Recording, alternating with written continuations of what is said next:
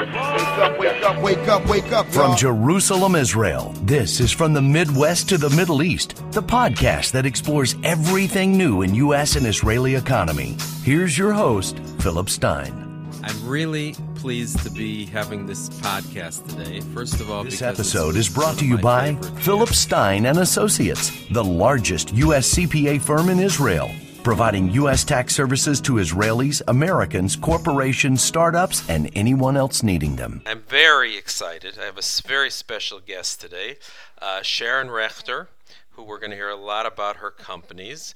She, along with her partner, Guy Aranim, conceptualized and co-founded company called First Media, which is a leading media brand dedicated to inspiring women every day, which, as the father of five women, this is a very exciting podcast for me. As president and head of business development for First Media, Sharon has helped grow the business from an idea to a leading digital media company with over 200 employees, reaching 71% of U.S. women every month. In less than 2 years, its social brands have become number one in the world in views per post and engagement.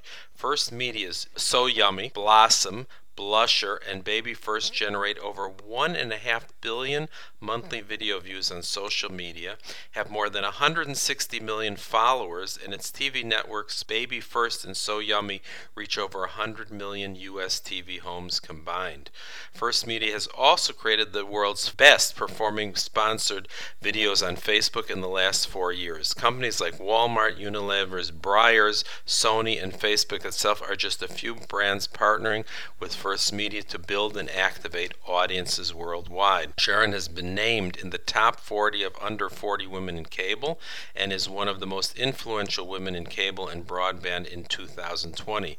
She has won EY's Entrepreneur of the Year Award in 2019. And going back, she wrote a best-selling book at the age of 11 called The Girl From There. The book was republished this year in the U.S. She's the mother of four, is a public speaker, and often speaks about entrepreneurship, women in leadership, Israeli startups, media, and the power of the millennial mom. Welcome, Sharon. Thank you so much for having me. I'm super excited to be here. As I often start many of my podcasts, I take it from a perspective that I have. And long ago, growing up in Chicago, there were three national TV stations, one local station, and one public television station. The only television outlet regarding food preparation was a 1.5-hour program hosted by Julia Childs. There was no program on infants, health, or ideas to be creative. Today, we live in an era where there seems to be limitless options to watch programming on anything that I just mentioned. How did you come to focus on these areas of interest, and despite all of the content offerings that already existed, and yet you reach so many viewers? So it's a really good question, and I think what we do on So Yummy is so different than Julia Childs, though I admire her. I think the women of today really don't want to know how to make beef bourguignon in 3 hours, but rather they want to know how to take a store-bought pie and make it look pretty.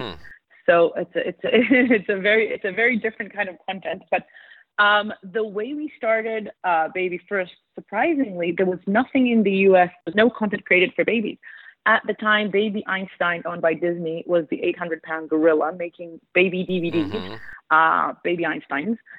It was an $800 million market, but there was nothing on TV. I came from television. I used to have the Israeli network prior. I was head of strategic planning for BBDO, and we thought we can do better. We can offer parents high-quality content, really supported by top experts, for less than the price of a single baby DVD. It took us 2 years to convince cable providers to give us a chance, but once we did, we were able to get it to 60 million homes, and now BabyFirst is watched by 50% of American moms with a baby under the age of 3. So I think we were right. It was needed.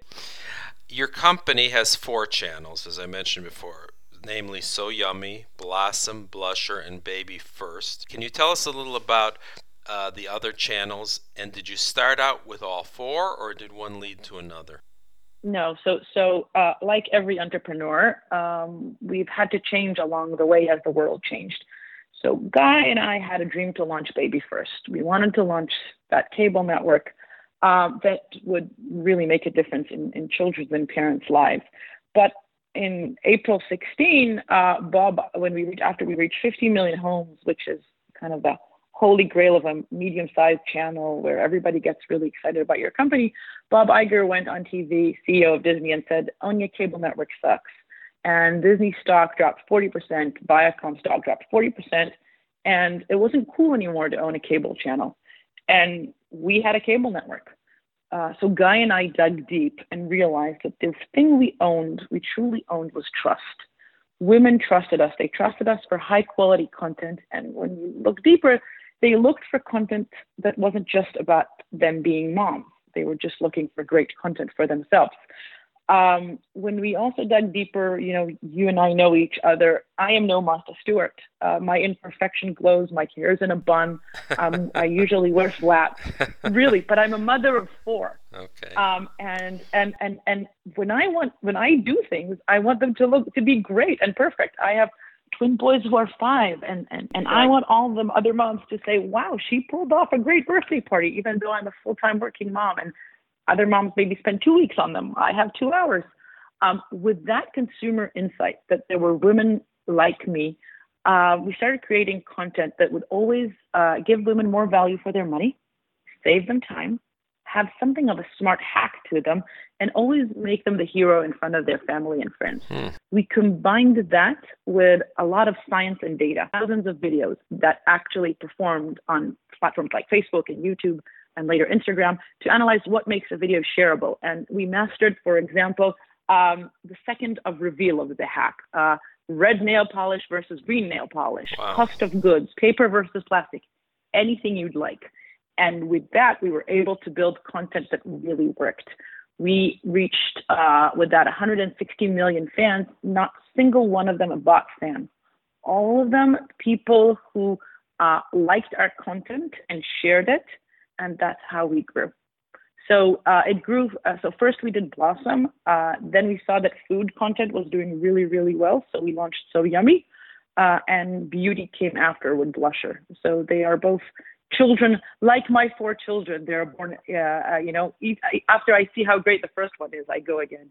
So Yummy's the food one, and I've watched it. It's very, very entertaining and certainly makes you hungry. Just tell us a little about Blossom and Blusher. So Yummy is food. Blossom is do-it-yourself and lifestyle, and Blusher is a beauty channel. And those are mostly social media channels. About a year ago, I was approached by my old cable friends that said, "Why don't you launch So Yummy as a channel? We think you have a special angle, and not only that, you have an audience. You have people who already love the brand, love the content. Would you launch it?" It took us a while to decide to do it because the OTT world didn't have enough viewership and therefore revenue to justify high-quality content, but we think that now is a unique time and place where there is actually an ability to launch channels, meaning the companies, mostly the OTT companies, are looking for more content, and there is enough monetization to create high-quality channels. So in August this year, we launched the So Yummy Network in 40 million homes. Yeah, it's really fun, and it's quite yummy. I've seen some samples. Thank you. I'll take that. Thank you. Okay. What inspired you to create a company as per your website, which is based on, quote, "We are a lifestyle company built by women for women," end of quote. We wanted to create a company that made a difference in people's life, that took the most ordinary things and find a way to make them extraordinary. And same as with BabyFirst, we got a lot of feedback that we help parents learn with their children, by creating a content where you see a red ball bouncing and adding subtitles, "Ask your baby what color is the ball." We actually were able to get parents engaged in conversations. We were trying to do something similar with our other content for women, where we give, something light, entertaining, but that can actually help you, help you shine, feel better, recycle, save money, and in many cases also do good. We've used our platform, for example, on partnerships with the Giving Spirit NLA, which is designed to help the homeless. It's a big problem in Los Angeles, and we've used our platform to create other charities and help support other charities. And it's kind of unique when you reach such a huge audience, 71% of U.S. women, and even more globally, I think you have the ability and the responsibility also to use it to do good. Amazing. I'm not going to ask you which is your favorite child, but I am going to ask you if you have a favorite channel. Even though today, BabyFirst, which was our first, is not the biggest in terms of audience, I think it's still my favorite. Mm-hmm. Because it was a true labor of love and science, and maybe it was the fact that Guy and I did it from a one-bedroom apartment, and when we're pressing send receive every second to see if maybe we got an email from somebody who will partner with us. So I think that the thrill was different, but like all my children, we love all our brands. So I'm thinking of one of my daughters who I'll be seeing later today. She's got an almost 3-year-old, almost 5-year-old, a child, God willing, on the way. And I'm wondering, how have you done research how a young mother, when I think of her, the demands on her and work and childcare, finds the time to watch all of the quality content you offer? So I think what's unique in First Mazel Tov is that people don't consume content the way they used to, right? Right. Back in the days, if I think of what you said at the beginning, you'd actually have to set time and watch a show while the show is on, and later VOD came, and you could watch it when you wanted, but it was 30 hours block. We think that most of our content, except for BabyFirst, which is consumed in the home with the child usually, most of our content is consumed on the go. It's consumed on Facebook, on Instagram, on TikTok, on YouTube, and it's in snippets of 3 to 5 minutes. So when somebody is sitting at the dentist's office and they scroll through their feed for their Facebook feed, they're going to watch a So Yummy video. Now, if you have Facebook and you've sat at the dentist, you know that you usually, for example, will mute because you don't want to disturb the people around you. So we need to know that we have to catch you maybe before, without speaking, so that you, once your finger is falling, will actually stop and watch our content. But women and everybody else today, we consume content differently, and every platform is different. You probably go to YouTube when you're looking for content about something. Facebook and Instagram is more on board, entertain me now kind of content. So different content is consumed in different ways, but you'd be surprised how much time people have. Yes, I think that's time management. Time management will be your next channel. Yeah. Can you tell my listeners how you came to partner with some of the most well-known companies that I mentioned in the intro in the U.S. and how it is to work with them?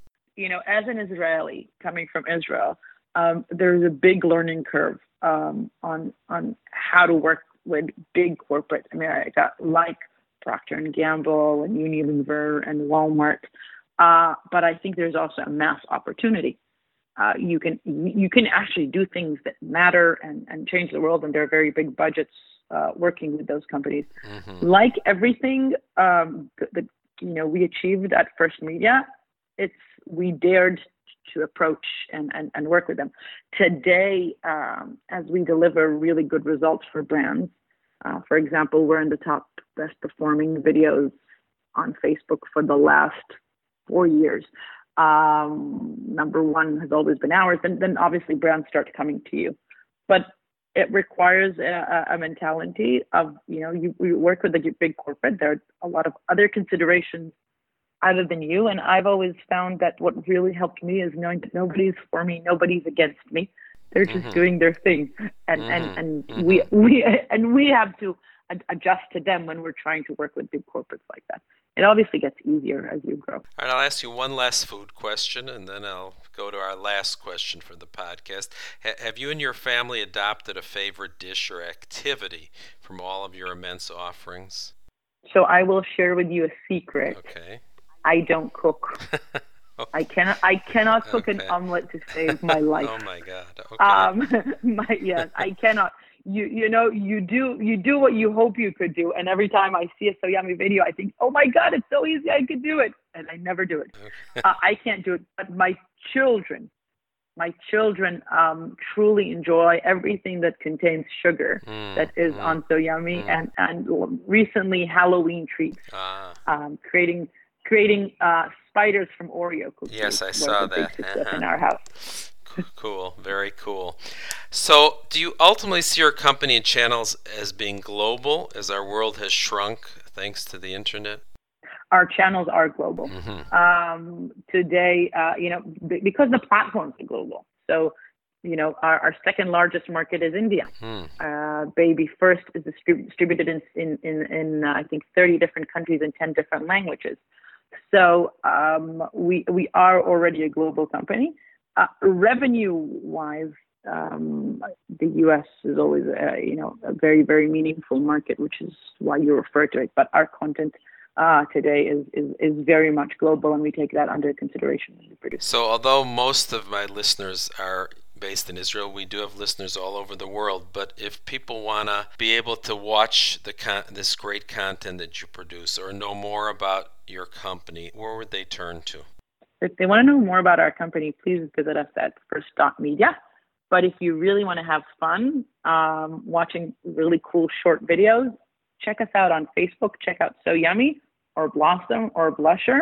And if you'll share, we'll be very grateful. Okay. So, thank you. Sharon, thank you very, very much. I thought, this was just what you're doing is great. And as a father, grandfather, it's this is really, it's important quality. There's just so much out there, and how we spend our time view quality content. I think it is really something that can help us and help us share things. So it's very important what you're doing, and I thank you and wish you great success, you and Guy.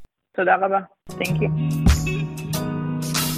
I hope you enjoyed our podcast. Feel free to visit us at www.pstein.com or look for Philip Stein and Associates on Facebook and LinkedIn.